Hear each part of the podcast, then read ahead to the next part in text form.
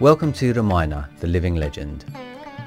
Ancient epic The Ramayana is a mesmerising story of the triumph of light over dark and forms the basis of Diwali, the Hindu festival of light which this year falls on Thursday, October 23rd. On the one hand, Ramayana can be seen as a nativity play. Parents burst with pride if their children are cast as Ram or Sita in the school play version. On the other, it's alive and kicking in modern day India, with its symbols and themes deployed in cultural and political contexts.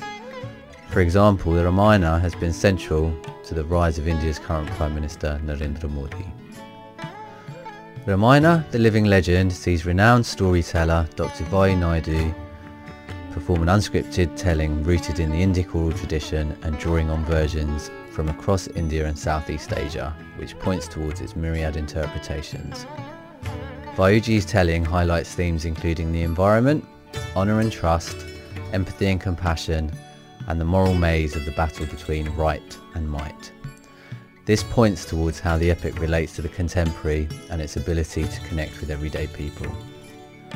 Ramayana, the living legend, shows how a magical poem involving demons and flying monkeys brings together the historic and mythological as well as the political and ideological and helps understand 21st century India.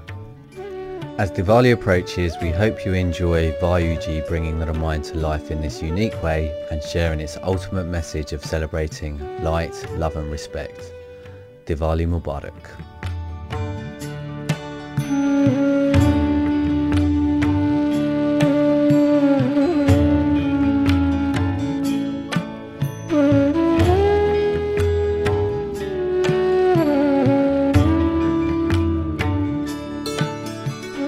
Valmiki, the poet, in the depth and the darkness of his imagination, he could see a thin thread of light.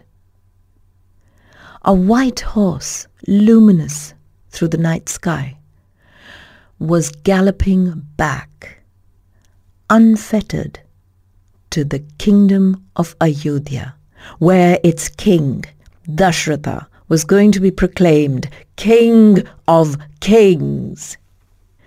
Dashratha was the kind of king you would elect. He was loved by all his subjects and indeed by his three wives. His one great sorrow, and theirs as well, was that they had no children. So when the sacrifice of the white horse known as the Asvamedha had been completed, there was a fire altar, and Dashratha sat at one end and his three wives on the three other sides. As the ghee was poured into those golden glinting flames and it began to rise into the sky, like a cord of human hope into the heavens, suddenly a golden goddess appeared. And she said to Dashratha, Here, take this golden vessel, give each of your wives a ladle full, and see. And sure enough, nine months later, the three queens had four sons. Sixteen years passed. The eldest was known as Rama, and his favorite brother was Lakshmana.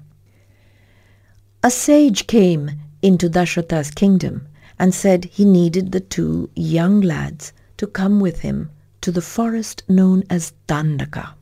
Dandaka had been polluted by creatures known as the Rakshasas. These creatures or demons had polluted the rivers and not only that, they had terrified the hermits and the ascetics who were meditating in the forest. When Rama entered the forest, what he could hear was threatening laughter.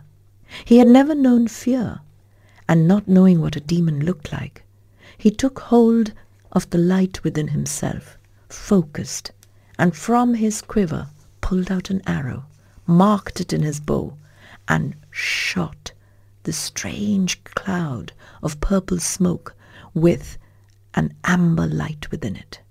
Sure enough, it hit its mark, and the laughter ceased, and an agonizing groan was heard.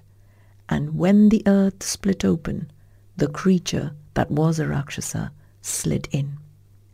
Lakshmana also met his brother, and they both now took the blessings of the sage who had brought them there.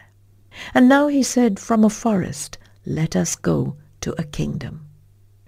As they walked forward, they entered Mithila, where a great big Swayamvara was to be held.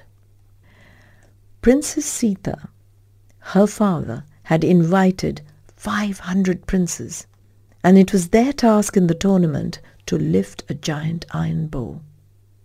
Of all the 499, none could do so, but when it came to Rama's turn, he lifted the bow, and not only that, he broke it as he strung it.